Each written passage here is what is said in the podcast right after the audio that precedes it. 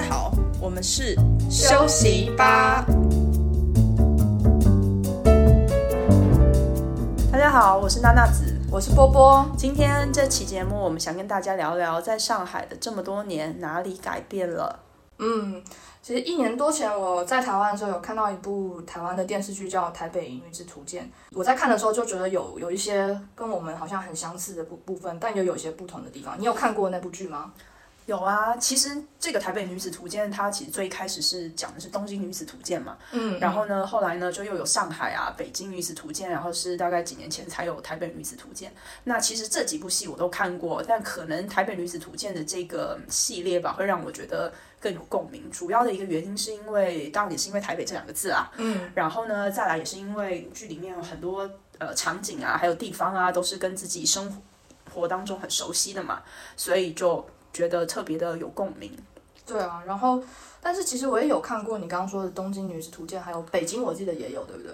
但是好像我觉得《台北女子图鉴》它那个感觉不太一样，我觉得好像《东京女子图鉴》和北京给我感觉那种城市的感觉更重一点，台北好像就是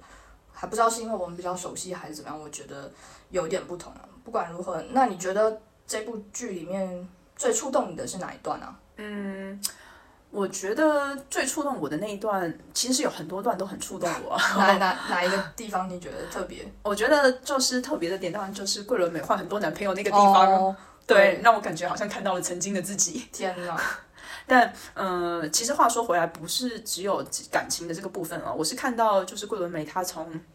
呃应该是台南吧，然后到台北工作的那个时候，然后呃一开始她还是做一些比较初级的一些工作，然后呢是也是比较辛苦，就是用。劳力换取收入的那个那一段时间，嗯，然后呢，他的表姐有一次很语重心长的跟他讲说：“你真的是很适合待在舒适圈的人呢。”嗯，这个时候就让我突然就有一点觉得被点醒，因为我会觉得好像我也好像也是一个很喜欢待在舒适圈的人。虽然说我是呃从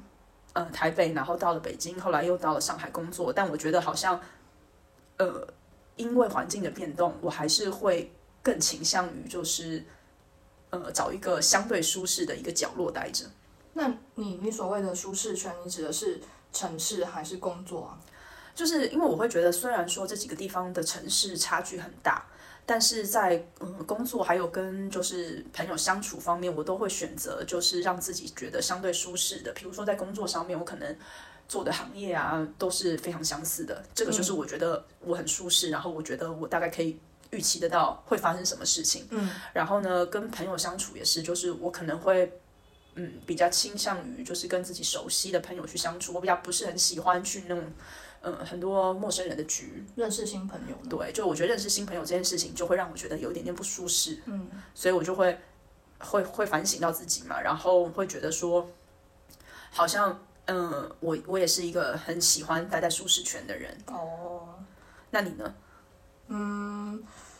我其实当时在看这部剧的时候，其实我人就在台湾，但是那时候我还没有太深刻的感觉。不过我知道我们在看这部剧的那一个时刻，你正好在经历一段很辛苦的一段时间，也是我们前两期有说到，就是你决定要呃离开上一段关系的时候嘛。嗯嗯，然后现在因为我又回到上海，然后嗯、呃、每天我现在下班回回家，我因为我都会骑自行车上下班嘛，然后我就是。下班骑车的时候，尤其是最近冬天很冷，然后我骑一个人在那个冷天骑自行车的时候，我都脑中都会浮现，嗯，这部主这部剧的主题曲的一段，就是慌乱的时候讨来的拥抱。然后我们都有想过，那个可能那就是可以依靠的吧，但是，嗯，到到底能不能代表我们过得好？答案就很微妙。对，就是我觉得这个剧，嗯，虽然说它的槽点很多，就是我看到就是嗯，网络上面有很多人在吐槽这个剧嘛，但嗯，我觉得它嗯让我感觉比较有共鸣的地方是，会想到自己一些嗯，就是想要逃避的一些想法，就像剧里面可能一开始桂纶镁她选择逃避待在舒适圈，然后最后她选择告别一些可能是工作也好，或是他觉得不合适的感情也好，我就从剧里面看到了很多就是呃。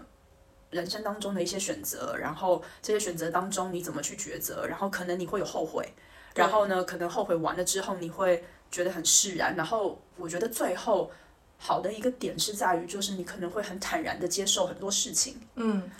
我记得那个故事里面其实有讲到，就是后来他就是在台北比较多一段时间之后，他嗯经历的比较多，然后她开始交了很多不同的男朋友嘛，交了很多不同的男朋友，对，然后还有做人家小三啊什么的，就是可能当我们在比较孤单寂寞，或是觉得嗯心情比较混乱的时候，我们都会找一些嗯一些人或者是一些事情来做我们的嗯当时那个当下的一个依靠。但是我们也都希望那个瞬间当下是可以给到我们力量，然后我们就可以跟着他一起往前走。可是通常这些嗯只是有目的性的靠近的这种对象的时候，其实最后的结局往往都不太好。就是说，所以反过头来，他当他问他自己到底能是不是过得好的时候，其实就像那首歌一样，真的很微妙。也像我们现在就是。呃，可能在人生的一段呃十字路口，我们有努力的抓住一些东西，然后看起来让我们好像过得比较好，但是实际上到底好还是不好，就是嗯，真的很难评。嗯，你有没有就是一些什么时刻是你觉得你抓到的这个依靠，也就是所谓的浮木，你那个时候就觉得好像是很正确的，或是说很好的，但是你后来就觉得其实这根本不是你想要的。嗯，我现在感触比较深的时候就是。上次我们也聊到，就是因为我回台湾，我发现我是一个不太能躺平的人嘛，嗯、然后我就嗯比较积极的找了工作，所以对我来讲，工作它也算是一个浮木吧，我就是有种靠着它上岸的感觉。嗯那嗯，但是你回回来又工作了大半年一年，然后你又回到这种很熟悉的这种上班的步调，你压力很大，然后嗯觉得每天都这样子匆匆忙忙的过，难道这就是？我们要的吗，可是我总觉得人他就是很贪心的，就是你在没有什么的时候你就想要他，然后你拥有他的时候，你又嫌他不够好。对，我觉得也是，就是我会觉得好像，嗯、呃，就是工作跟感情，就是当你两样都有的时候，你就会觉得你很难平衡。嗯，可是呢，就是当你两样都没有的时候，你又觉得你不行。对啊，你必须要有一个。嗯，对，然后当你有了一个之后，其实你反而又会觉得你也还想要另外一个。你你觉得这是专属为女性的一种困扰，还是说其实男性也会有这样的问题？因为你刚刚这样讲，你就会想到，呃，比方说有对有一些比较传统的女性，她们可能就会觉得说，我就结婚，然后我就在家里带孩子，然后那可是我又好像少了在社会上的一种价值感，那这也是一种平衡的嗯差距。但是好像男性他们没有这个困难的点，是吗？我好像之前看就是小红书上面，就是很多人会分享他的感情经历，嗯嗯、然后他们就说，男生就是那种就是比如说他有一段关系，然后他跟这段关系进入了稳定期之后呢，他就会不会花那么多心思在这段关系上面，他可能就会把这个 focus 转到他的事业上面，然后他就会觉得因为这段关系已经很稳固了，所以我想要去冲事业。嗯、可是我觉得女生可能会。呃，相反的原因也不一定是相反吧，至少是女生还是会一直想要在关系当中找一个平衡点，就是比如说你的工作，跟你的事业，嗯，但我觉得就是这件事情有一些，嗯，可能也不能说是天生吧，但是我觉得女生可能真的就是更多会想到家庭，对对，就像我很多同事他们，呃。比如说男同事，我很少听到他们说啊，我今天一定就是呃，我小孩怎么怎么样的，我要回去，然后什么干嘛的。嗯。可是女生很多都会是，比如说小孩生病，嗯，或是小孩怎么怎么样，他们就觉得说啊，我今天必须要跟公司请假，嗯，或者是很多其实带小孩来上班的都是女同事。对，但我我我觉得这还是一个本质上男男性跟女性在社会上的一个嗯，不知道适不适合说是不平等的一种状态，就是。如果哪一天我们的社会能够把这样的情况做变得更两两两瓶水端得更更平一点的时候，可能会对女性来讲压力会更小一点吧。就像我们一直在探讨的，不管是女生的焦虑啊，或者是说对人生的迷茫啊等等的，我我觉得，嗯，我相信男生他们一定也有困难，但是只是好像比较不会像我们这么容易的被触碰到，或者是说他们。有一个更能够嗯休息或者释放的一个嗯机会吧，我觉得还是希望有一天我们男女可以更在社会上更平等一点。对啊，就像比如说，呃，大家经常会讨论，就是女生过了三十岁怎么怎么样，嗯、怎么怎么样。但是我觉得很多时候，呃，对于男性，可能三十岁这个东西对他们来说就没有那么大的压力。对啊，所以你觉得，嗯、呃？三十岁对你来说是一个什么样的一个关键的一个变化吗？嗯，其实对我来讲，三十岁的那一年，我并没有特别的感觉，就是好像不知不觉从二十九滑到三十，在过生日的那一天，并没有特别感觉到什么。那现在感觉到越来越强烈的是原因，可能是不管是家里面的长辈，他的他我们成长了，他也变得更老了。我们可能会除了自己的事情之外，还有对家里面的一种责任的承担，然后我们对未来的。嗯，不确定性可能越来越大，因为小的时候可能更简单一点，我们就想着打工存钱这样子。那现在就慢慢慢慢的改变了一些嗯生活的状态，所以它可能不是某一个瞬间，就是慢慢累积而成的吧。嗯，那那你觉得我们现在三十岁了，然后和这个以前二十岁的时候有什么不同？我其实我觉得三十岁对我来说没有不是一个特别关键的节点，我觉得更多的是，我觉得我到三十五岁之后，我才有感觉到有一个很巨大的一个改变。嗯、对我也是，说实话。对，因为我觉得三十五岁之前，其实可能因为大家现在读书都读的比较晚吧，嗯、然后所以其实你真的受到课社会的就是这种残酷和现实的拷打，其实要到三十五岁之后才是比较明显的感觉。那我觉得，嗯、呃。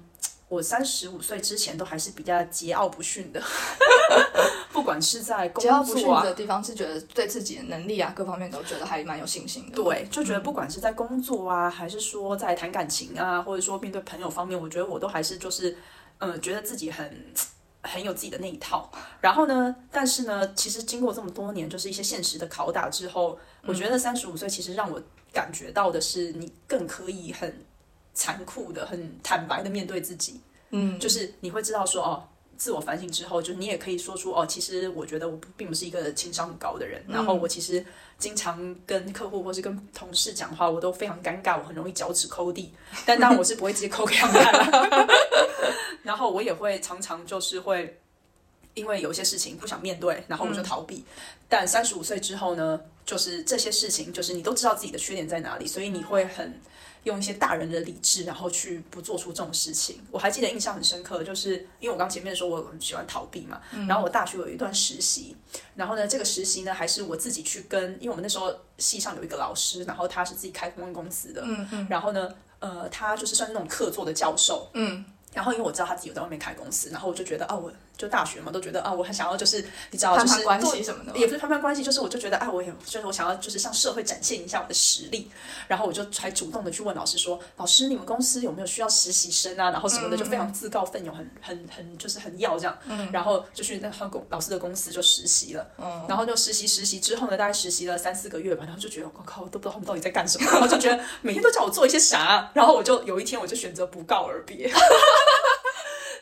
然后。我还记得我不告而别的时候呢，我还想说啊，那我留在公司的那些东西会不会给老师他们造成困扰？因为我还记得有个热水壶什么什么的。然后但是人家也根本压根没发消息给我。你说到这个不告而别，我我其实也有这种经验。我觉得二十岁跟三十岁就是比较大的差别，我还是觉得。小的时候心态比较幼稚，我记得我们大学的时候也有打过很多工，在台湾我们一般大学的时候，我们都会去各个地方，嗯，打零工赚赚零花钱这样。然后我当时就是在电影院打了一份，嗯，售票员的工。然后我我我记得我们当时就是你是售票跟卖爆米花，还有就是检票三个工作你是轮流替换的。嗯。然后因为从小其实我打工的经验也不是很多，然后我就会觉得说好累哦，我要站一整天卖那个电影票，然后我觉得累到不行。然后当时我记得我。好像也是工作了一个礼拜的时候就觉得太累了，然后我就也是把我的那个工作服放在那个箱子里面，之后也是不告。我觉得其实很多老板或者是雇主遇到我这种二十岁的人，他们也是看司空见惯的吧，就是觉得啊，年轻人可能就是随时有可能会跑路这样子。对。然后我还记得，就是我以前在职场的时候，就是因为就觉得自己就是啊，就是工作能力也还挺好的，然后自己觉得自己挺就是让领导都很喜欢我，自己自我感觉良好。嗯。然后我就会常常说出一些就是很挑战领导人性的话，就比如说可能。呃，我们做了一个项目，然后领导可能就只是你知道，就是敷衍敷衍、客套客套，然后就说，哎呀，你们做的不错。嗯。然后这个时候大家都会说，哎呀，谢谢领导什么什么这种，嗯、就是你知道，就是这种就是就结束了，然后但我就会很就是不识相的说，老板，那是不是应该发个红包？啊，我以为你 说的是你要反问领导说到底是哪里好？没有没有，我就说老板是不是要发个红包，而且是群里面，然后领导都很尴尬，也就但是我觉得他们当然不会表现出很尴尬，嗯、他们肯定会说当然的。但是如果我不 Q 的话，其实领导根本就不会想发红包。对啊，你想想看，如果是现在有人 Q 你发红包，你揍死他。对啊，难道这个也太不识相了吧？对，所以我就。我就当然，我现在就肯定是不会做这种事情，但我以前就是就是你知道，就是很很很不懂这个，就情商很低。嗯，所以我觉得就是嗯，三十岁之三十五岁之后呢，嗯，你就会因为你明白了，就是社会还有职场上面的一些嗯。生存的法则吧，所以呢，你就会慢慢的变比较成熟，你也会知道有些事情你该说不该说，然后想到大人们以前常常说的那些话，就是什么你的棱角会被磨平的这些事情，嗯，就觉得很夸张。但是现在你就是真的可以明白，对。可是我们刚刚讲了很多的改变啊，但是这好像都比较围绕着工作上面。嗯，那你觉得就是个性上啊，或者是说有一些什么其他地方？也是有因为年龄的增长而改变吗？嗯，也是会有，但是嗯，我觉得个性上面的话，就是你，我觉得会更加了解自己吧。就是你会知道，就是你，你更了解自己是，就是我前面讲的，就是我是一个很喜欢待在舒适圈的人。哦哦。然后你就会更知道你什么点你是觉得很舒适的，嗯，然后什么点你觉得你不行，嗯，但。对我来讲，我觉得好像还是有点改变，因为我我记得我小的时候，因为我我是我家里只有我一个小孩嘛，然后我就是独生的，然后在台湾其实算是比较少见的。然后因为小时候也就没有没有兄弟姐妹，然后跟朋友，我觉得相处下来我是属于那种比较内向的人，就是如果在人群之中能够不要被看见，我就会躲在后面的那种。比方说老师问问题，我绝对不会是举手回答的那个人。嗯、但是我觉得发现。可能在上海工作了这么多年之后，也有可能是，嗯，整个社会的氛围跟台湾不一样，然后我的整个性格好像也变得相对来讲更外向一点。就是，嗯，我之前有说到我的 MBTI，后来现在测就是一个 E 人嘛，就是，嗯，比跟小时候比起来，我觉得差别还挺大的。就是我现在的话，就可以很很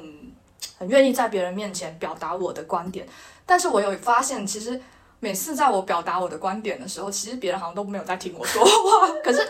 可是我如果是小时候的我的话，我可能就会觉得说啊，我很受伤啊，或者怎么样的。嗯、但现在的话，我我觉得啊，反正这就是我想说，你们听不听那也没有关系。所以在性格上面，我觉得随着年龄也还是会有蛮大的不一样的。那你会觉得就是你的性格的这些改变，嗯，就是会对你生活造成什么影响吗？或者说你生活会有什么改变吗？就是我觉得我变成一个好像很喜欢控，就是主导事情的人。嗯，就是如果我要跟嗯某些人合作，或者说感情上我要跟嗯、呃、跟我的对象一起生活的话，我就会不自觉的变成想要变成是主导的那个人，我要控制所有的事情。那可能因为控制这些事情，我才有获得安全感。比方工作上，我就知道我什么时候可以完成这些事情，我不会到最后很慌乱或者怎么样，或是在感情上。我能够知道我们两个现在进展到什么程度，然后我们下一步要做什么，就好像会有这样的不一样。嗯。那我觉得，如果你这样说的话，我觉得我的改变可能跟你刚好相反哎。嗯，就是我觉得我好像三十五岁之前，我是很害怕失控的这件事情。嗯嗯，就是我会很喜欢，因为我我之前说过是很喜欢做计划的人嘛。嗯嗯。然后，所以不管是在工作上面，或是我生活规划方面，我都会觉得啊，我有一个。什么时候要干什么，然后怎么怎么样，什么时候要完成什么事情，嗯，这样的一个计划，嗯。可是我觉得等到我到年纪大了之后，我就会发现，其实很多事情根本就计划不了的。是，对，就比如说你工作好了，然后你把所有东西都规划好，然后通常这个好的时候是会按照你的计划来走，但大部分的时候是不好的时候。对，尤其是就是我们的工作都是要跟很多人合作嘛，嗯嗯，然后总是会有很多失控的时候。那我现在其实。就会很坦然，然后我遇到这些失控的时候，我都是想着我怎么去解决这些问题。对，然后我就会很坦然的接受，就是我控制不了的这个场面。对，你说的我也有感触，就是说，嗯、呃，因为我现在是一个希望可以掌控很多事情在我的控制范围内的，嗯、然后希望尽量不要失控。那但是，就像你说的，很多事情它是不可控的。然后你在这一团混乱之中，你试图要把一些事情在控制之中的时候，你反而会非常的辛苦，也很累。所以，我觉得我最近正在学习的地方，就是怎么样让我的这个控制欲得到某一定的满足，但是我又不要去让我自己变得这么累，因为就像大家就是都知道，就是混乱，你要把一个人控制住所全场的人，就是几乎是不可能的事情。嗯、但是这在做这件事情，我觉得我还没有做的特别好，嗯、就还要慢慢的摸索吧。所以就是还是要学习怎么去跟失控和解。对，就每一每每一个成长的阶段的课题好像都不一样。小时候就是觉得要控制，然后现在要学习控制的恰到好处，然后再再长一点就要可能要学习超然。我不知道，有可能 坦然接受失控。对，那你小时候有想过你三十岁是一个什么样的人吗？有诶、欸，就是我不知道为什么从小我都有幻想自己在那种超高层的甲级办公楼的顶层 上班，然后我就会开着我的保时捷的这个红色的跑车，开门开车到楼下，然后就可能会有人帮我把门打开吧，然后我就会穿着我很帅气的高跟鞋，然后甩把车门甩上后，然后搭电梯上楼。但是现在跟现在的情况，现在办公的楼层确实也没有很低啦，只是我完全没有拥有一台跑车，我就拥有了自行车，而且你也没有穿高跟鞋，对，每天都穿着球鞋上班。我印象中，我大学的时候给自己设定的目标是，我希望我三十岁的时候可以变成超级女强人，就是那种讲话非常犀利。就是你有没有看过那电视剧里面，嗯、就是比如说开会，然后大家乱成一团，然后突然有一个领导，就是讲话非常犀利，给出全部的人。一个大的方向，然后他说：“哇、嗯，天哪！”我就希望我自己变成那样的人。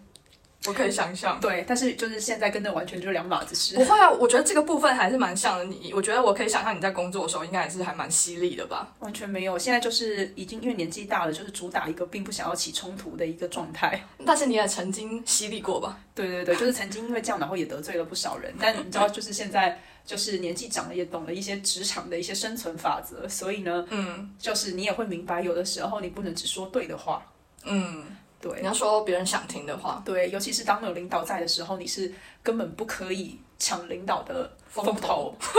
头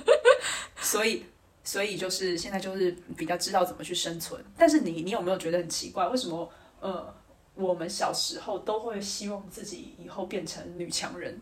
我的话是因为我觉得我受我妈影响还比较大，因为我妈从小她给我的感觉就是我，她希望我一定要工作，然后我要工作，然后有价值，然后她自己也对她自己的工作很投入很多心血，所以说我觉得受她的影响蛮大的，然后也有一部分就是想要证明自己的这种成分在吧，就会希望透过工作。嗯的成就来证明自己，可能算是呃在朋友之间或者说亲友之间算是比较有面子的。嗯，对啊，成功女强人，倒也不一定要很成功啦，就是说至少不要太平凡。就是可能小时候就是总是希望自己要跟别人不一样，不平凡，高人一等。对，但是现在的话，我觉得好像平平平凡凡的也也挺好的。对，我是我觉得，因为我从小就是看我爸妈不是创业嘛，然后呢。嗯我小时候我就觉得天哪，创业好辛苦哦，然后，oh. 然后你就，然后我就觉得天哪，做生意好难哦，然后你还要承担很多风险，嗯，因为，嗯，因为我家那个呃公司的那个。呃，有些旧账的问题吗？不是，就是他们那个贩卖的那些东西是那种，就是你遇到水或什么干嘛就不行。嗯。然后因为台湾不是很爱台风天嘛。嗯嗯。然后以前台湾的那种就是排水没有做得很好。嗯嗯。然后呢，所以呢，但凡呢只要下雨什么，就台风来，然后我就知道我爸妈就会非常的紧张。嗯。要去保护那些货。对，他们就要到工厂去，然后看有没有淹水什么干嘛，因为一旦但凡淹了的话呢，就会会损失非常惨重。嗯。所以我小时候我就会觉得哇，天哪，做生意就。好像根本就不是大家表面上看起来就是怎么当老板很风光这种，我就知道背后其实你要承担很多的风险跟很多的压力，然后所以我就觉得说，那我以后就肯定不要做生意，我就要去做一个很高级的打工人，然后只要在那边指点江山就好了，不要承担任何的后果。嗯，我我觉得你这好像还是跟我有点共通性，因为我我家里面我爸妈当时他们也是自己开公司，然后当时他们是开的是外贸公司，然后呃以前就是台湾有一段时间很多台商都去深圳，然后东莞。开工厂嘛，然后也因为这个部分，就我妈跟我爸他们有很多家庭的纠纷不和，然后再加上生意也没有做得很好，然后就是也赔了很多钱，嗯，然后就我对我来讲，可能生活就比较动荡，然后不稳定。我就会那时候我也觉得说啊，那我肯定以后绝对不要自己开公司，我就是就是好好打个工，然后打一个能够挣比较多钱的工，这样我就已经心满意足。因为我觉得开公司这件事情就是很很不好，然后我也不想要触碰，所以就像就像你说的，就是我们就打一份就是价值比较高的工，然后就又可以控制别人，然后又可以展现自己的实力，这样。对，所以所以我觉得我们想的还是蛮类似的。对啊，我觉得嗯，不管是对于上班的这个嗯。目的性或者是我们的背景都还蛮类似的吧，嗯，就是我们有一个相似的灵魂内核。那如果时间可以重来，嗯，让你回到你二十几岁的时候，嗯，你会想要改变什么决定呢？嗯，我你说如果是具体是二十几岁的话，我觉得我我可能不知道正就是那个答案是什么。但如果说现在我的人生有一个想要我可以改变的点的话，可能是我会想要回到我。嗯，目前这段围城的之前，就是耗费了我这么多年感情之前，因为如果说我可以用我现在的意志回去，那我一定会觉得说我的改变会很大。我会告诉我自己，就是嗯，千万不要局限自己，不管是呃，我是不是要跟着社会的潮流走，我的朋友都结婚了，是不是我也呃应该做类似的事情？呃，我觉得。嗯，因为当你是随波逐流的状态，你很非常容易迷失自己。然后一旦你自己，嗯，本身就是不是那种很很传统，或者是说很就是安于现状，对，不是那种很安于现状的人的话，我觉得这个决定就是会导致未来更大的问题，就是我现在正在面对的这种问题。我觉得如果要改变的话，我会想要改变这些吧。但是你说，嗯。会想要改变什么？其实我刚刚又想到说，嗯，我曾经有一个很好的朋友，然后他，嗯，这朋友你也认识啦，就是对，我们暂且称他为 C 朋友。这位 C, C 女 C 女士呢，就是在一两年前，她就是透过我们共同的朋友决定要跟我呃取消这个取消这个朋友的关系。然后呃，我得知取消朋友关系的原因，是因为她觉得我改变很多。然后那个改变是他不能接受的，然后呃，可能影响到他的情绪啊，或者是怎么样的，所以他决定不要跟我做朋友。那他觉得你的改变很多是指什么方面呢？比方说，他可能会觉得我讲话太直接，有时候可能我没有注意到他的情情绪，呃，我说了呃让他觉得不舒服的话。还有就是因为以前我们一群朋友，他其实应该算是那种朋友圈里面比较强势的那一个，嗯、然后其他人就是我们就是属于比较配合的。那但刚刚有说到我从一个 I 人转变为 E 人了嘛？嗯、对，对。那我随着年龄的增加，还有我环境的改变，我渐渐也变成一个喜呃喜欢控制大局的人，嗯、就是我希望很多事情在我掌控之中。那所以跟他的相处可能就也不像我们小的时候相处的那样的情况。呃，或许这个也是他觉得我变了的原因之一，但是我无从考证，因为自从他跟我说要跟我撕逼之后，我也再也没有跟他有什么联系，所以我也不确定这这是不是他真的是他想的啦，可能只是我的猜测。但是，嗯，如果说问我说，为了留住这个朋友，或是说不不管是不是这个朋友，或者说留住一些身边的，呃，不管是你的对象或者家人也好，然后。而不去改变自己，就是坚守原来自己是怎么样的人，嗯、你就就永远这一辈子你就是怎么样的人。我觉得好像也也没有办法耶。一方面是有时候你这是不受控的嘛，二方面我会觉得人生你是为自己而活，你不是说为了得到某一个人对你的肯定而去活这一生。嗯、呃，你想你有什么想法，或者说你你喜欢的东西，它其实不一样就是不一样，你不需要为了讨好任何人而去。嗯，不做这件事情了，因为我我其实可以明白你说的，我其实可以明白你说的这个点，嗯，因为我我觉得有一些人哦，就是在人生的路上走着走着，他就会走散了，嗯，然后走散可能有很多原因，就像你说的，可能是其中一方改变了，也有可能两个人都改变了，也有可能是环境的原因，反正我觉得各种原因都有吧，嗯，所以我觉得，呃，如果。就是一段关系想要继续维持下去的话，比较可能的情况就是说，两个人其实可能都改变了，但是呢，可能他们呃改变的速度跟步伐其实是比较类似的。对，我我很同意。就像我们两个这么多年都还是很好的一个朋友的的关系。我觉得我们两个肯定也有改变，但可能 maybe 我们的就像你说的节奏，它是比较类似的，或者说我们的性格本质上有一些共同点，就是即便在改变的过程中，它我们还是有一个共同性在，所以可以维持这么长久的一段友情吧。对，所以其实我觉得。很多事情的发生，可能它都是一个最好的安排。嗯，就可能或许，就像你刚刚说，你觉得你你你想回到那个、呃、这个围城之前的时候，但我其实，如果你问我，就是一个旁观者的一个看法，嗯，我我可能并不会同意你的说法，嗯，因为我觉得，虽然说你单看这段关系，你可能觉得，嗯，你呃很。不开心或是很怎么样，但是我觉得有一些弯路确实是你必须走了，你才知道你不想要。对啊，这也是对，所以我其实都觉得一切就是最好的安排啦。就像如果不是这些曲折的事情发生的话，可能我现在还觉得是我应该活在我三十岁的那个时候的目标，就什么当一个事业型的女强人。嗯，可是其实我后来发觉我自己其实好像其实挺喜欢休息的。我 好像并不是很想要当那种事业心超强的女强人。对啊，就是就是。嗯，每段时间都有改变嘛，有时候想这样，有些时候想那样，我觉得其实也都蛮好的。嗯，那你觉得我们到上海这么久了，嗯，你觉得有什么地方就是改变的很大呢？很很大哎，因为我记得我来上海应该是一三年的年底嘛，然后就等于是一四年。然后距离现在也就是十年，这十年的改变真的好多，不管是这种城市的改变，还是说这种我我们的习惯的改变。就举例来讲的话，对我来讲印象很深刻，就是我们当时刚到上海的时候，其实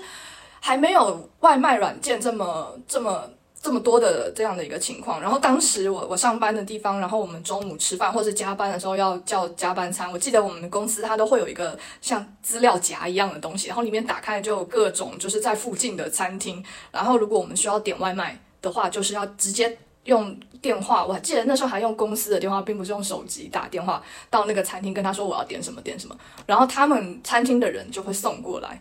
我觉得还这就是，然后突然之间好像。一瞬间，就所有的的人都开始用外卖，就改变这一瞬之间的。对，我还记得以前就是没有那个打车软件的时候嘛，嗯，然后呢，如果你要去什么地方，就是通常那个时候你出门，你跟你朋友约的时候，你就要加很多 buffer 的时间在里面，因为 你要先思考一下，就是你可能要到离你家最附附近哪一个点是最多人下车的地方，对，然后你要去那边，就是路边扬招，就去那边等。以前以前除了就是杨招之外，是不是还有就打什么？对，就打那个出租出租车那个公司的电话。对对对对，强生什么什么。对对对，然后你然后去跟他约，可是那个时候就是如果你是繁忙的时候，通常就约不到。对。或者是如果你住太，就是你要去的地方太近，对，好像你也找不到，因为他们都是最远的单，就是会越有越越多司机响应。好像是。对。你说到扬州，我我就有一个很很强的印象，就是因为现在大家都觉得说，哎，现在生活肯定是更便利的，就是比起以前没有这些软件的时候，但我觉得还有一个。就是我们可以聊的一个点，就是有我记得有一次，当时我也是在上海，然后我跟我的前任在路边就是大吵架，然后我但具体为什么吵我已经记不起来了，但是我就那时候我就觉得太火大了，我就想要立刻走，然后当时我就举起了我的右手，然后就扬招了一台出租车，之后我就立刻的跳上那台车，然后就走，然后我现在想如果。呃，当时是有打车软件的话，我可能还要就打开我的 app，然后在那边叫车，然后定位，然后再等他来，可能要过了十分钟，